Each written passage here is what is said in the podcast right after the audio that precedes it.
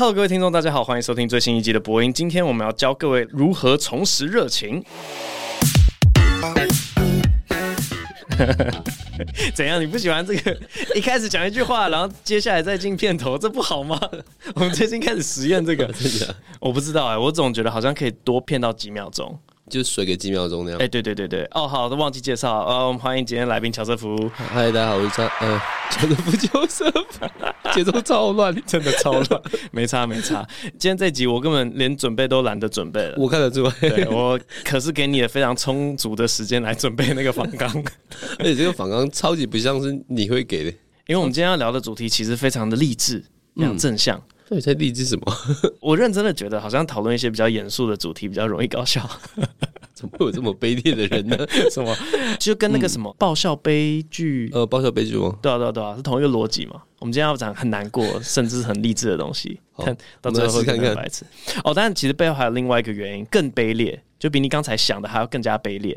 就其实今天要讨论的这个主题呢，是我最近可能看一些 Q&A，或者是我身边有些朋友问我的问题，然后我根本不知道要怎么回答，所以我想说，对，我要丢给你回答。因为我今天看到这个访纲，想说，我反而比较想问你这些问题。我不会啊，我真的不会回答。好，在进入这个正题之前，我们先来闲聊一下。好，乔师傅最近在忙什么呢？对，我我真的觉得上这个通告是不是堕落了？哎，我刚刚问那句话，给人一种什么样的感觉啊？是呃，很 SOP。啊，对啊，对，我真的觉得上这个通告真的是超级超级 SOP 的，就好像非得做这件事情，因为票也卖的差不多了，不是吗？对啊，到底为什么要这个曝光？反正我都去拍抖音了，上个播音不错吧？哎，对啊，听一下，呃，平衡视听。哎，你去拍什么？你说你自己的，还是你去拍别人的？就去别人的频道拍抖音啊。哦，哎，其实蛮好玩的，我最近蛮放下的。哎，对啊，对啊，我最近也被嘴，因为澳洲，我们就一路走，然后一路就手机随性拍一堆东西嘛，然后最后就想说，哦，这个 IG，我最近才发现有些模板，然后好方便，很好用。对对对，你居然拍了一个很像 Vlog 的东西，就是很多景色一直换，一直换那个。哦，对啊，因为他就跟你讲说，哎，你只要选十七个影片，然后把它丢进去，他就帮你弄成那样。然后就哦，然后把它丢进去，结果一直被嘴说哇，怎么连你也开始还在找东西？好，我的确是有这样想的 啊。算了算了，新的时代已经都跟不上这些年轻人。好了好了，那个乔瑟夫最近要忙他个人的单口喜剧巡回嘛，河豚到底还有哪一场没卖完？我看一下这个资讯啊，新竹卖完了吗？还是那个座位那么少？对啊对啊，真的，我卖不好就不用混了。好，新竹、台中、高雄、台东、花莲、台南。啊，所以以上的这些城市呢，如果你有被念到的话，然后你有是 乔非常喜欢乔瑟夫，你就想说哦，到底在哪里？没有，你不用到非常喜欢，你只要有、欸，也不用到非常喜欢，对对对，只要你女朋友非常喜欢，通常是男朋友喜欢的。哦哦哦，你是这样子啊？对啊。哦，我通常倒过来了。刚刚是有个很瞧不起人的语气、欸，也不是啊。哎、欸，哦，你的受众都男的、哦，没有我，因为我的现场，我超常看到那种很明显心情不好的男生被旁边的女的拉来的。好，所以不管你喜不喜欢，你旁边有亲朋好友非常喜欢乔瑟夫的话，都可以关注一下最近的二零二三年单口喜剧巡回，叫做河豚。为什么叫做河豚？处理一些比较难处理的题材。对，其实我一直想要问你说，可不可以不要？可不可以？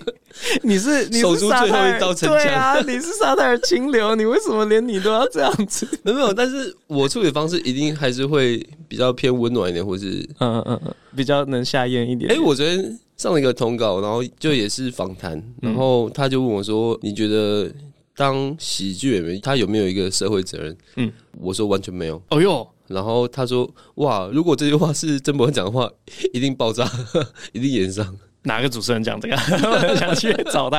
哎，这有道理对不对？可是我现在有自己的一套理论。嗯，因为我之前好像是在某一场 Q&A 的时候被问这个问题，那场我就直接想说：好，我觉得有社会责任。的前提是你影响力越大，要负的社会责任就越大。所以我今天只要证明我讲话没有影响力，就可以逃脱这个责任，对吧？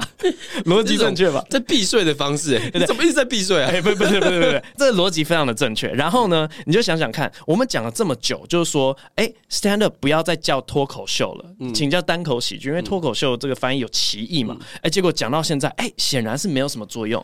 是不是证明了我其实讲话没有什么人在听？哎、欸，其实我们之前就也有讨论过这件事情，但我最近过两三年之后，好像可以比较有自己的一套想法，这样。嗯嗯嗯。所以我原本想说，我以后每一次公开讲话，因为我真的要证明说我讲话没有影响力嘛，嗯、所以每一次我公开讲话，我最后 ending 的时候，我都要讲说：好，我今天讲到这边，谢谢大家。洋芋片不是饼干。然后，然后你推广很久哎、对，推广很久，没有，也是一样，没有人要鸟我，就大家洋芋片继续叫饼干，饼干就是面粉做的，不要去跟大家跟 马铃薯做的。就不是饼干。好，那还有另外一个，因为这个有点难回测，因为通常会叫洋芋片饼干都是很口语的情境，所以我最近在想另外一个标语，就是 VS 中间没有点，VS 正确的写法是 VS 点，它不是 V 点 S。嗯、对，所以我以后讲话就说，好，我今天讲到这边，谢谢大家。VS 中间没有点，然后我们就看这个社会到底什么时候会把 VS 中间的点，就再也没有人这种写法，就是看你当年度的那个 VS 点的那个。对对对对，有没有很显著的提升？Google Google 趋势搜寻，等到 V 点 S 完全消失在台湾的时候，我就会开始负起社会责任。你标准蛮高的，对。哎，怎么会聊到这？哦，对对对对，那个呃，会处理也比较温暖，然后你上一些通告。好，所以这个就是乔师傅最近忙的事情。那我们接下来要讲的东西呢，比较不符合我的风格，是吗？哎，你有谈论过这种东西吗？应该多多少少都有吧。但你都。用很聪明的方式回答，也不是聪明，就是原本以为，对对对，原本以为要认真讨论这件事，结果后来都开始在那边搞笑，所以大家都不太理我。我们今天要讨论低潮，嗯，以及如何克服低潮。你干嘛？你不要想一些谐音，肯定那个脸是什么意思啊？我们在想哦，你说我我讲出来就很 很违和，很怪。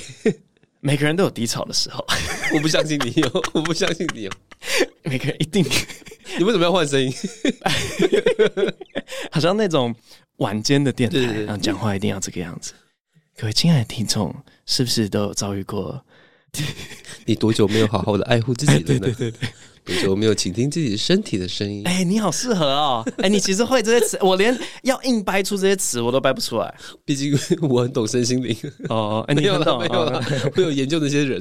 哎、欸，你知道整个在巡回的时候，因为每一年其实难题都一样，就是要怎么开，跟要怎么结束。我自己的难题，你你没有烦恼过吗？我每年的难题都不一样哎。你、啊、你今年难题是什么？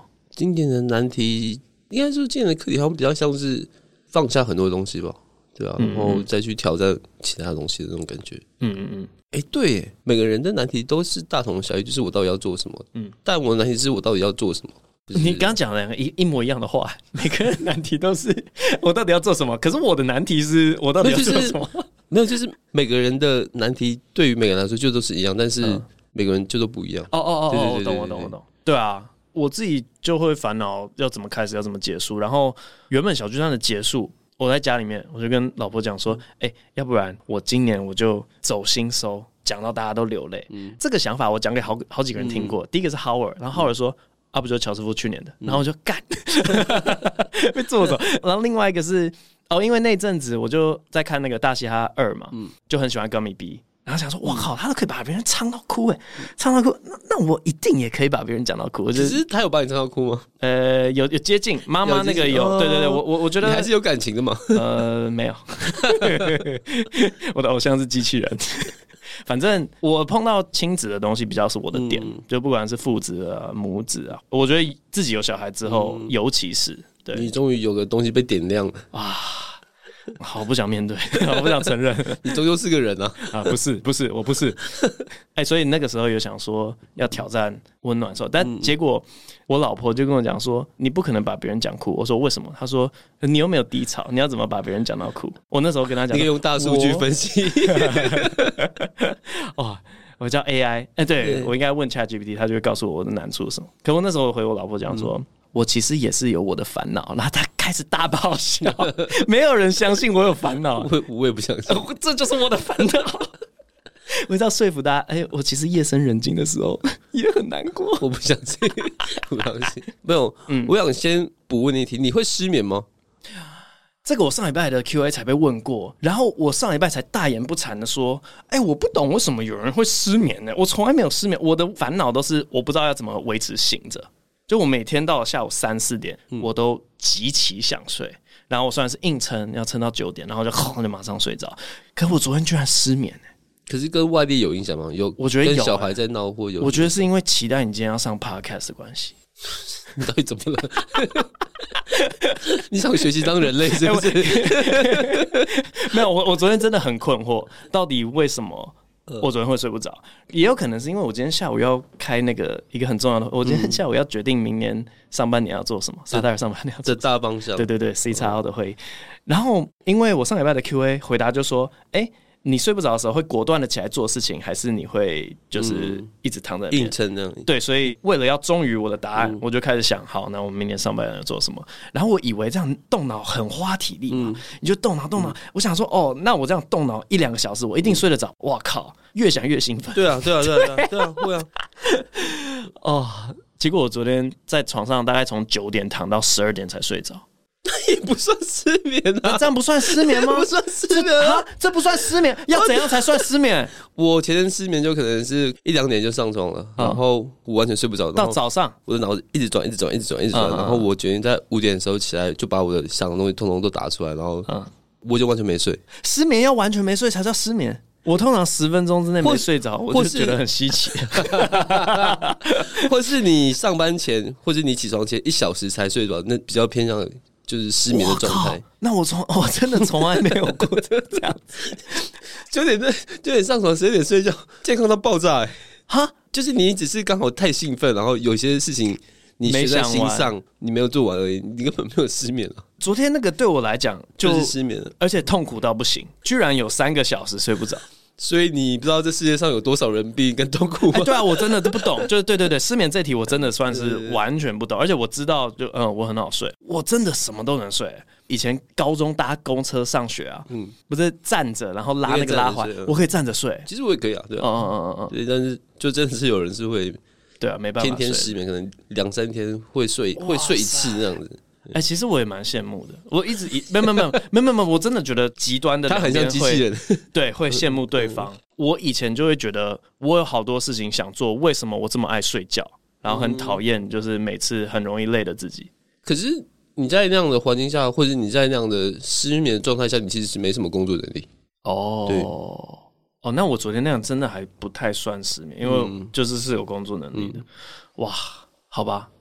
低潮啦，我们讲，你可以继续讲点，因为没有人相信我，我这个人人生有遇过什么挫折或是低潮嘛，嗯、所以我们来问乔乔，为什么会叫你乔乔？对啊，你怎么知道？你的指令错误是不是？被儿子影响了？我真的没有教他叠字，可是他自己都会把它变成叠字，我都教他青蛙，然后他就会自己讲娃娃，是不是比较轻松啊？好像是，嗯，对。然后，垃圾车他现在都会讲色色车，我想做会，他的色色车想搭想搭色色车低潮。对啊，你觉得你人生遇过打击最大的，可能是一段时期，或是其中一个表演是什么？应该说，我每年都会有一次的低潮期啊。可是我已经算还好，我已经算为期两三天到一个礼拜。嗯，就可能我比较印象深刻的是。频道刚起来吧，然后就很怕会摔下去。嗯嗯嗯，我会觉得我很像在玩那个小时候我们在玩那个小朋友下楼梯还上楼梯。嗯嗯嗯，然后你只要一踩错一步的时候，你就完蛋了。嗯，下面有刺，对，你就完蛋了，然后就会被这个给困扰非常久，然后会一直想要找很新的题材，就很像一个厨师在突然想要做分子料理，除了笑话可以看可以听，我摸到什么东西会笑，然后放在我的表演里面，我闻到什么会笑，放我表演里面。把它变成一个很分子的表演，嗯哼，然后就越想越越极端，越不舒服啦，嗯哼，就是那阵子真的是会酒吧里面就突然跟别人聊天，就是就会突然开始爆哭那样子。等一下，刚一切听起来都还蛮有动力的感觉，为什么会？因为就是乱吗？找不到，对，很就很纠结，很痛苦，嗯，其实是一种痛苦。哦，哎，我发现很多刚刚要起来的新人都会经历这样的事情，就是。那你有吗？想要一步登天？哎，没有，我是想要维持下去。哦，你是维，然后我想要做做一些创举，或者是做一些别人没有。哎，对，不是创举吗？就是也没有说一步登天，就是我想要哦，给大家看说，哎，这是新的食材，是新的东西。嗯嗯嗯，我去哪里找来的？然后这是新的味道。哦，我把牛排做成烟雾 那种感觉。因为我自己的专长也是每年我有一个很明确我想要尝试的东西，这个东西通常很大，所以你如果不把它拆分成细一点的步骤来做的话，很容易慌。就是说这么大的一个挑战，我到底要怎么克服啊？我做不了，我做不了，我果然还是太废了这样。嗯、可是当你拆解成非常小的步骤去一步一步，所以我才会说一步登天。O S G N，呃，O G S N，O G S N，哎，对，已经内化到心里。感谢张明明老师。对啊，这个也是，但我觉得你第一个瞬间想到的低潮。跟一般人的低潮不太一样，因为你这是刚要起来的时候，然后好像有点宏图大志，想要做某些事情。可大部分的人是他们可能我在猜想啊，就是努力了很久，然后都没有起色，所以这个就会让他们陷入低潮。呃，好像也不是说有个宏图大志，就是我的低潮都会建立在于我想要创作什么东西上面。嗯哼。我就要没有起来，但是我对我自己在创作东西是了解或是明白的话，那我就不会有任何的疑惑，嗯、主要是疑惑啦，那个疑惑感很可怕。嗯，我其实完全同意，但这个有点进度太快了，就是这有点类类似我的结论。哦，因为我已经走完那一层了，对啊，对啊，对啊，所以我们都有已经有结论，或是我本来就会跟自己对谈，所以不知道自己想要什么东西。嗯、你的结论跟我真的超级差，反正你的结论就是说，你只要非常专心在你知道你要达成的那个作品上面，嗯、对啊，你其实就没有心神去管其他的事情，你就会很舒服啊。嗯，就反正你做出来的东西别人不喜欢，你其实也不会怎样，因为你已经做好你想象中的样子。嗯哼，我一直觉得我跟你。是那种很殊途同归的感觉，嗯，就是完全走机器人方式，可是完全走很人本的方式，可是好像都会有一样的指令或什么，可是就完全不一样那种感觉，嗯，蛮有趣的。我今年在上某一个访谈的时候，反正是我自己把两个概念拼起来，拿来鼓励我自己的话，啊，反正跟 需要鼓励你自己，哎，对啊，我需要鼓励我自己，哎，我就跟你讲说，我这个人有低潮嘛，那没有人相信我，哎啊，好，继续讲，继续讲，继续讲。我最近的无力感来自于说，哇，这这个会勇敢面对你自己，会会变得有点沉重。哈，反正就是我自己专场在宣传的时候呢，嗯、然后上了很多的通告，然后大家就是拼了命的会想要把我拉回以前的错误里面。每一个通告问的都是说，那你当时为什么要讲这句话？你言上你为什么要做这件事情？然后我就说，可是我现在来，我是要讲我的专长，我我已经在往前看了，我有下一个方式，嗯、下一个目标要努力了。嗯那每个人都死命的要把你拉回以前的那个泥沼里面，然后我也不知道是因为年纪的关系，还是因为生小孩的关系，就是我不想要留下这个 legacy，所以我会很想要努力的哦，去完成更多、更好的、更成熟的作品，或者是说更善良的事情，来抛开过去可能做过的某些事情。可是当我想这么做的时候，别人只会想要把你拉回去。而且这个好像也是你去年跟前年都在经历的事情，不是吗？对，我自己觉得啦，嗯、已经大概一年半没有做什么蠢事了，嗯、但是别人就对你的印象还是那样，所以别人还是会把你往那个地方拉。嗯、然后，就算是你真的拿出了一点作品，就好比说呃小巨蛋，嗯、然后你觉得这个东西跟以前很不一样，这没有在伤害别人了，它的格局很大。对，可是我就会觉得。要洗掉过去的印象，要花的功夫比当初造成这个坏印象要要克服实在太太大了，所以就会很无力。反正那时候就把都是跟头有关的两个概念，嗯、呃，拼成一句话，用英文讲比较顺啊，就是 “Put your head down, but keep your head up”。嗯，“Put your head down” 通常指的就是你努力要做某一件事情，嗯、所以你就是埋头苦干，嗯、对，真的是埋头的那个意象，嗯、把头低下去。可是 Keep your head up 是永远要保持的希望。嗯、你要知道，你这样努力，就算很困难，或就算没有回报，蛮有趣的。对，你要怀抱希望，把头抬起来。嗯，对，对对对，嗯、就是真的很怪。嗯、呃，薛定谔的头就是 到底在哪里？对对对对，是这样吗？对，你要同时上下，同时往下，又同时把下巴抬起来，这样。哎、欸，我刚好可以分享一个我去年低潮的事情。嗯，去年有点太 turn 了。嗯，一切都很理所当然，然后就是那时候大家会把你推到一个你根本不属于的地方，嗯，然后就会开始怀疑说这些东西是到底是真是假，然后这边有非常多厉害的朋友人啊什么之类，然后有人很 chill，有人很 hustle，有人很怎样，各有各的东西。可是那时候会突然卡住，说我到底要变怎样？就可能说我要跟你一样，我要去上小巨蛋吗？我要去北流吗？嗯哼，这种心态上的选择吧。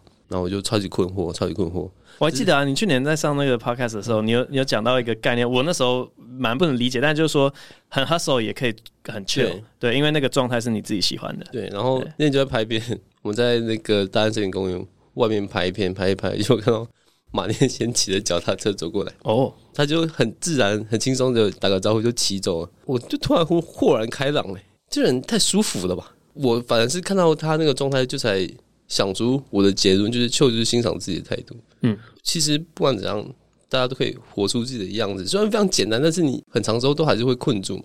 可是就是被他那样骑个脚踏车过去，然后哎嗨骑走，我觉得哇，我好像想通很多事情那种感觉。那如果大家的困难是在于不知道自己想要变什么样子呢？假如说两种面向，第一种是把坏的东西排除掉。因为你生活里面可能有些事情让你觉得很烦，我不喜欢我的现在的生活，很明确是因为这个原因，那你可以就把它排除掉，你可能就会过得比较快乐。可是当这些东西结束之后，主动冒出来的快乐要怎么去寻找？就好比说，我以前的我会觉得我做什么都没有成就感啊，就做什么都没有快乐，那要怎么去找到？我觉得成就感跟快乐是两回事。嗯，对我自己来说的话，情绪这种东西对我来说都是好的。不管喜怒哀乐或痛苦，因为我觉得如果我没有痛苦的话，我就也不是我，嗯哼，对啊，所以其实也还好，就 欣赏自己的状态。OK，大 家要欣赏自己的状态。好的，任何的痛苦其实也都是一种好的情绪。好的，因为最近真的被问到这个问题，要怎么长保热忱这样子，然后我就一个困惑，就真的很困惑。你都是拿你不想回答的问题来问我，对啊，我不会回答。要怎么找到热情跟长保热忱？我就不用啊，对啊，哎，可是就是你没有热忱，就是你没有热忱啊。我有，可是我们刚刚就说专心在自己的作品上面就不用，可是那个作品就是热忱啊，啊，他连那个都他专心不了，哎，那就代表说你不想做那个，不是吗？那就什么都不做，你就去找其他事情做哈。哦，反正就找其他事情做，找到对啊有想做的。而且我觉得一般人很多人是没有热忱的。也，我我不敢讲哎，我不知道哎，我真的不知道哎。这就是我的优势，我可以讲很多很靠北的话，但是听起来是蛮有爱的。哎，我讲一模一样的话，我试试看。试试看。我觉得大概百分之八十人都没有热忱。为什么这样听起来很伤害人吗？为什么 看起来很尖锐刻薄？到底为什么？不是一样的话吗？我很遗憾，更难过，更讨厌，更讨厌，更讨厌哦！怎么办呢？我是不是应该找一个有温暖的副主持人来来把我的这个？可是我记得我在之前的一个集数有想要把它跟那种找到真爱的概念做一个类比，就我觉得找到自己的热忱、自己的兴趣，可能跟找到真爱一样。那有些人在这个世界上就是会找到，有些人可能一辈子就你要知道自己是单身这样，或是将就。哦，我讲讲看。哦，其实很多人都将就了，将就也没有不好啊，就是好好的平安幸福的过完一生也没有不好。呃，对了对了，白话文叫认命嘛，将就之后又认命，好像只能这样。对啊。哇，得到了一些蛮烂的，蛮烂的，就是这么烂。因为假如说今天一个人真的很烦恼的跑来找你说：“哎，我我我发现我人生没有热情，我要怎么找到热情？”然后你跟他讲说：“你就认命，因为你就没有热情啊，那就是不对啊。”这种问题比较像是我要怎么喜欢上数学？因为我我很讨厌数学的话，那我要怎么喜欢上数学？可是你不用喜欢数学啊，没有人比你喜欢数学啊。哎、欸，我突然想到，这很像那个什么，那个灵魂急转弯，是不是？他们每个人到世界，然后他就是空的。对啊，我忘记最后他们的那个，他们给的结是什么？什么？你就在大海里面，对不对？还是什么的？是吗？他是不是说他就是爱生命本身，还是什么鬼的？我忘记，我只记得他最后看到落叶，然后他也突然懂了，嗯、就像你看到马念先一样。所以结论是常去大安森林公园吗？两个都有、欸，就就看你会不会碰到马念先跟你挥手。对对对，或是落叶，一切都懂。多看落叶。哦，好烂了。好，如果我们要结束，再给迷茫的人一个建议，或是给迷茫的自己，因为难免说未来的自己不会迷茫。嗯，要给一个建议的话，建议会是什么呢？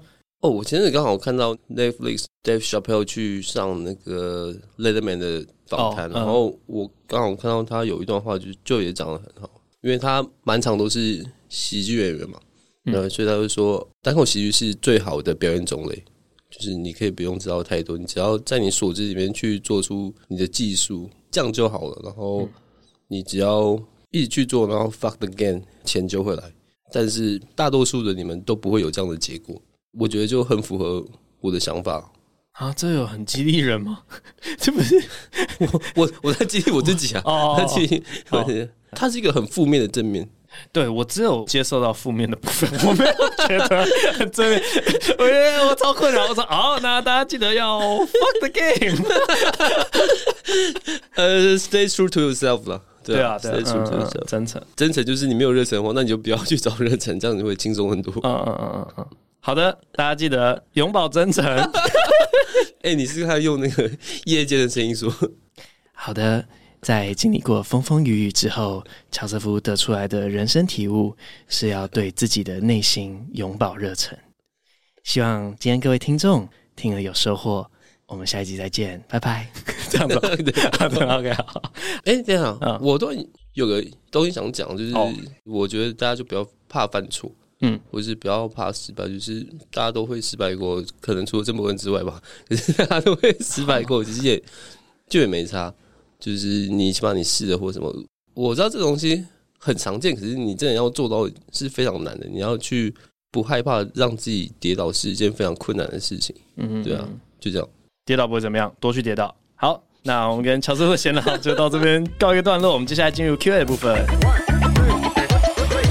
好，首先第一位是第一次留言的柔，Hello 伯恩，我是从第一集就开始固定每周收听的观众，不论是走路或是运动都很喜欢听伯恩。恭喜你世界巡回顺利结束了，这两周看到你在澳洲 IG po 文和限动，让我也想要去那里旅游了。好多动物好可爱，想要问你这次在澳洲巡回有什么印象深刻的事情吗？最推荐去哪个城市旅行？有拍到喜欢的鸟吗？最后按照惯例祝伯恩全家健康平安快乐，感谢。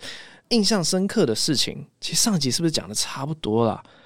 有什么未尽之言吗？嗯，啊，我其实，在澳洲后来到了博斯跟雪梨，才开始讲一些澳洲当地的梗，这样。然后，因为这个东西好像也没录影，然后将来也没有机会发，所以我直接那边讲一讲好了。反正就是到澳洲才发现，他们的那个市中心啊，就 downtown，他们不讲 downtown，他们讲 CBD，就是 City Business District 还是什么的，D 我忘记。可能是别的 D 的字吧，但是 CBD CBD 在美国是大麻的成分，或是在其他任何世界国家都是大麻的其中一个成分。可是澳洲就叫 CBD，就是市中心。然后那个时候就很真的很困惑，因为你就会到市中心，然后你就会看到什么 CBD supermarket，你就想说：我靠，他们的 CBD 多到可以开 supermarket 啊！好，就这样，很无聊。那进去之后就非常的失望，因为你脑中想的是某一种植物，但你进去就看到说哇，结球莴苣。还有另外就是他们的车牌啦，他们车牌真的可以完全打自己想要打的字在上面的，只要你有钱，真的会看到一些非常非常特别的车牌。我看到有一个车牌后面写 “Stay away”，超猛的。我想这不只有很多那种，就是什么车上有婴儿之类，你在一家店里面其实你就可以买到一样的贴纸，但你。车牌这样，听说是六万澳币还是什么鬼的？完了，哇哇哇，炫富无极限。好，大概就这样。最推荐去哪一个城市旅行？其实我觉得都很棒，欸，诶，每一个城市都很棒。墨尔本跟雪梨就不用说了嘛，上一集讲的差不多，就是又舒服，然后东西又好吃，又漂亮，啊、至少天气很好。我觉得那个太阳，我到底为什么每一张照片那个太阳那么好看？后来听说是因为是不是纬度比较高，那个太阳比较斜，它照下来的光就比较。没那么硬，就比较好看，还是什么之类，我不知道。摄影专家可以帮忙补充，但是就会觉得哇，真好看。除了这两个城市之外，西澳真的就是各种天然奇景，然后非常值得去。我听说去到北澳，什么达尔文那边也有一些很猛的东西可以看，但真的太远，这次都没办法去。另外就是布里斯本旁边呢，有一个城市叫做黄金海岸，超美，那个海岸线超级长。其实我们。之前在美国加州的海岸线都没有看过这么长、这么漂亮的冲浪天堂。澳洲真的很多城市都很棒。那阿德雷德我这次没去，所以不知道有拍到喜欢的鸟吗？哎、其实我在那边都在公园里面拍一些都市鸟，因为他们的都市鸟就跟台湾差很多。之前在亚洲。就不管是日本、新加坡、马来西亚巡回的时候，你就会发现说，哎、其实他们的都市鸟跟台湾的都市鸟超像的，只是换一种颜色、换一个 skin 而已。但它们的外形长超像，有点像是那个，就是宝可梦，它每一个世代就是哦，哦，你知道这是这个世代的普通系的鸟，这样，然后哦，这是这个世代的啮齿类，所以真的长得跟台湾只有颜色上面差异，可是澳洲就长得超不一样。就比如说喜鹊，哎，台湾喜鹊大家知道就长那个样子，可澳洲喜鹊就是哇靠，你是喜鹊啊，你不是乌鸦，然后有点就是 白色羽毛的的感觉，就哇，这喜鹊超大只。还有什么？哦哦哦哦，鹦鹉，他们的鹦鹉跟鸽子一样多，超夸张的，超夸张的。我不知道，他们对鹦鹉的感觉大概跟哎、欸，反而没有看到什么麻雀。他们鹦鹉是等于麻雀或是鸽子一般的存在，就大家觉得哇，这常见到不行哎，谁会看到鹦鹉觉得很稀奇的那种感觉？嗯，很猛。有拍到还蛮多漂亮的鹦鹉。大概就这样。下一位，暑假开始认真听播音的毕业生。英文播音太香了，完美主义的博恩果然对食谱适量很受不了。但个人浅见、经验和基本知识真的是对料理结果影响很大。我之前以为炒饭，以为吧，以为炒饭就是一直翻炒，锅铲就一直剁剁，最后好像在吃马吉。之后才知道把饭拨开就好了。在此想要突兀的问问。博恩讲外文的时候，会觉得自己个性不太一样吗？不是人格分裂的程度，但总觉得外文跟我的母语有很大的差别。祝伯恩厨艺进步，演出顺利，挂号偷偷许愿，希望之后还有英文的播音。哎、我还没有看数据到底表现怎么样，但那个外语的个性改变，我完全有这样觉得。因为我之前就还蛮困惑，我也问蛮多人说：“哎、你讲另外一个语言的时候，你个性会不会跟着变？”蛮多人都有这个现象。那我在讲英文的时候，我觉得你说不到人格分裂的程度，但我觉得已经真的是蛮接近人格分裂。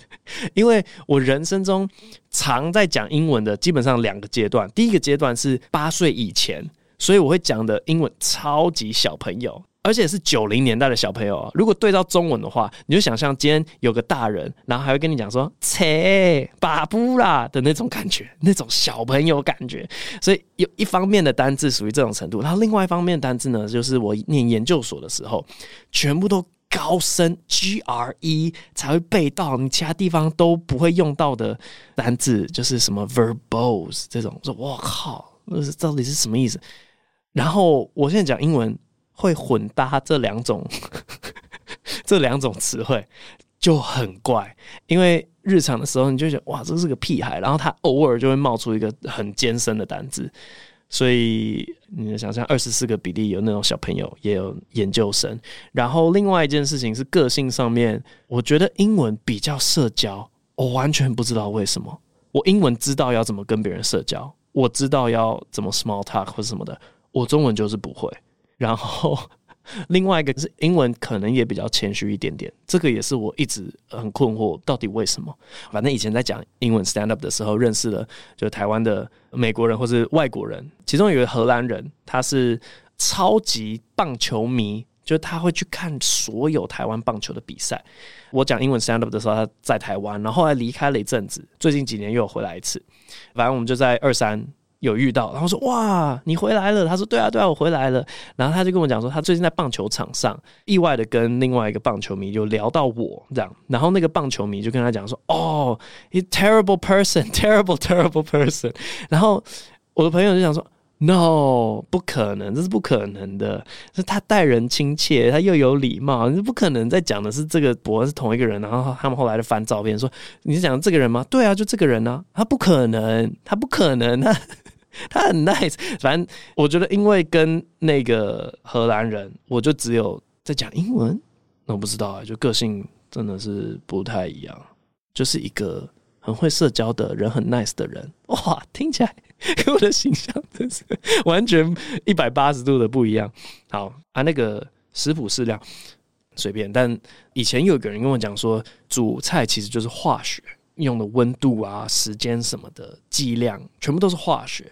然后你要按照一个实验一样精准的去弄，这样。然后我想说，哦，如果实验我们都用那个滴定管，要精准到什么十毫克这样子，那为什么盐要给我说适量？好，算了算了，就这样吧。每个人喜欢的口味也不一样嘛，有人比较咸，有人比较淡。好，下一位，嗨悠悠，英文单元超赞，第一次留言为了包养一下英文的实验单元，真的好过瘾。想要顺便问问博恩，有没有曾经想要改变发型的感觉？最近很常在想，一般人看到一个人的发型，会不会就联想到他的个性，像是两侧剃短，然后很大众的发型，会不会给人一种比较没有特色的感觉？或者是如果留一头长发，就给人比较有个性的感觉？想要顺便能不能学一下胡瓜的声音？谢谢。你说的胡瓜是那个综艺大哥说下面一位那个胡瓜，还是我要去菜市场学，就是在选胡瓜那种，我就拍一下，好难学哦。啊，算了算了，那个改变发型，其实我最近几年算是有改变的啊，其实改变蛮多次的。以前夜秀的时期都是剃油头。所以就是旁边两侧是光的，然后上面很长，就可以梳油头。然后后来没有夜秀之后，因为我自己比较就是会去运动什么，就是留那种比较方便运动的发型。因为现在被经纪人规定没有啦，就是 呃现在的发型就会留比较长一点，因为据说呢这样子做各种类型的造型都会比较方便。所以现在的发型其实比我想象中。舒服的发型还要长蛮多的，嗯，反正现在就是这样子。然后发型我觉得比较小，但我以前有思考过的一个点是，很多人真的是有个标志性的东西，然后这个标志性的东西就是你在网络上看到留言说什么什么才是本体的那种东西，好比说一个人的眼镜，或者一个人的帽子，或一个人的光头。这样，所以我以前有思考过，说，哼，我好想要有一个就是那样子类型的东西，什么什么才是本体，然后就就一直想说，我到底要什么是我的本体，然后要够有特色，不能被用过什么，然后想到后来就没有想到，你总不能戴那个 monocle 啊，那种单边眼镜，你知道，以前侦探 那个柯南道尔，对，没想到，但是有想过这个问题。好，下一位。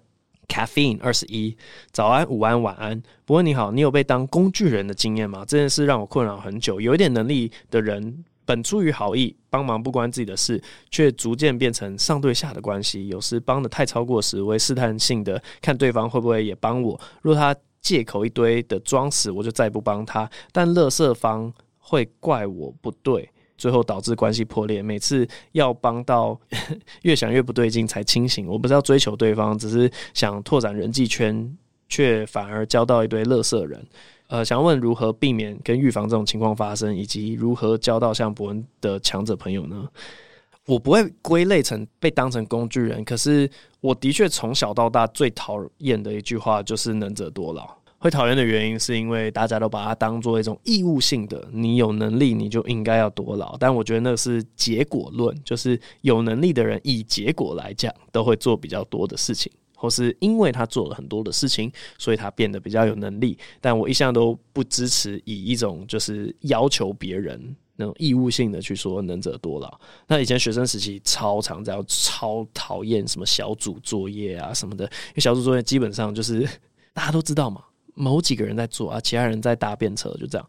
可是你这个情况，我就会觉得蛮奇妙的，因为啊，我不知道这样看人际关系会不会有点太现实。但是呃，很多人际关系其实都是看议价能力高或低，你需要对方还是对方需要你。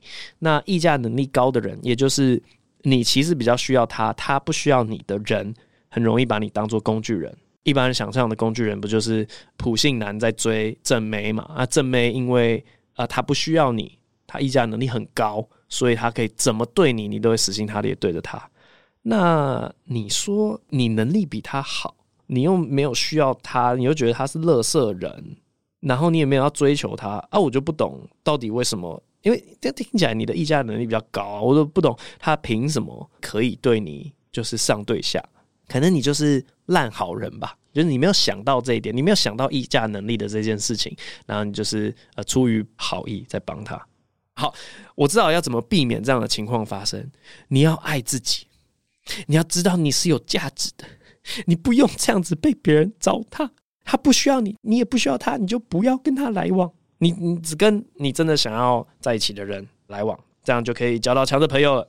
哦，对，然后如果要交到强者朋友，可能你也要有一些价值，让他觉得呃你值得来往。我不是说要大家当现实人，但我只是说这个社会里面现实的人很多，就这样子。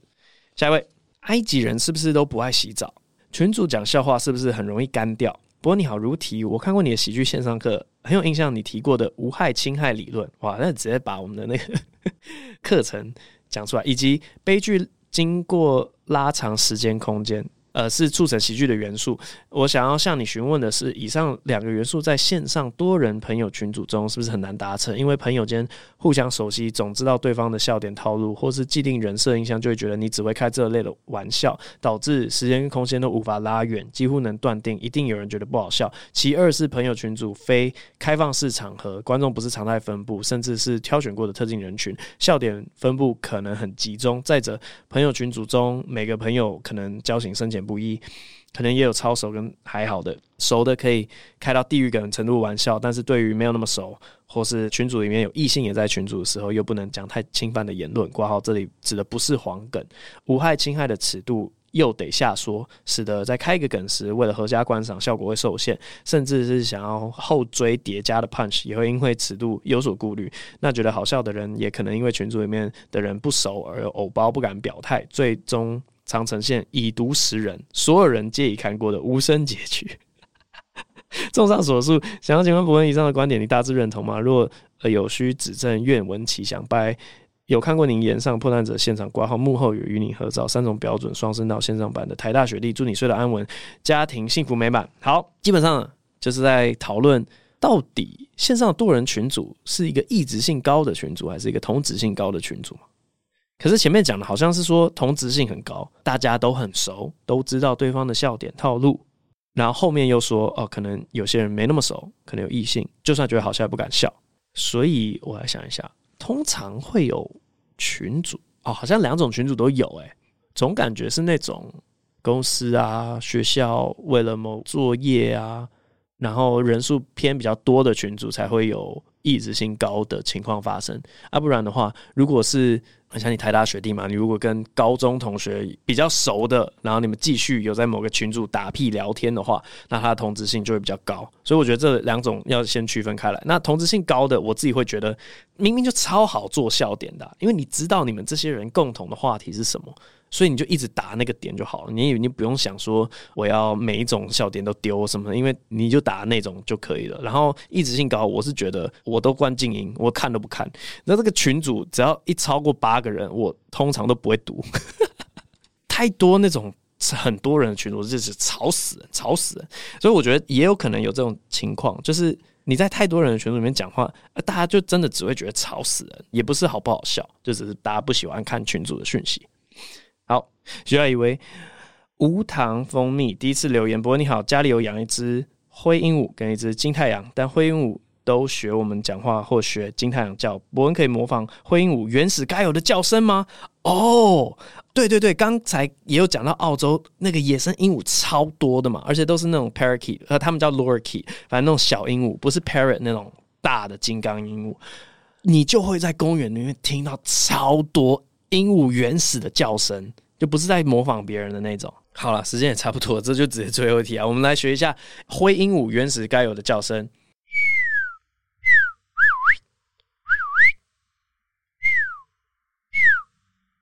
好，大概是这样吧。就我查到，因为这个 African Grey Parrot 跟我们澳洲的不太一样，但它就是一个很普通的鸟该有的叫声。好，那今天这集就录到这边，我们下一集再见。VS 中间没有点，拜拜。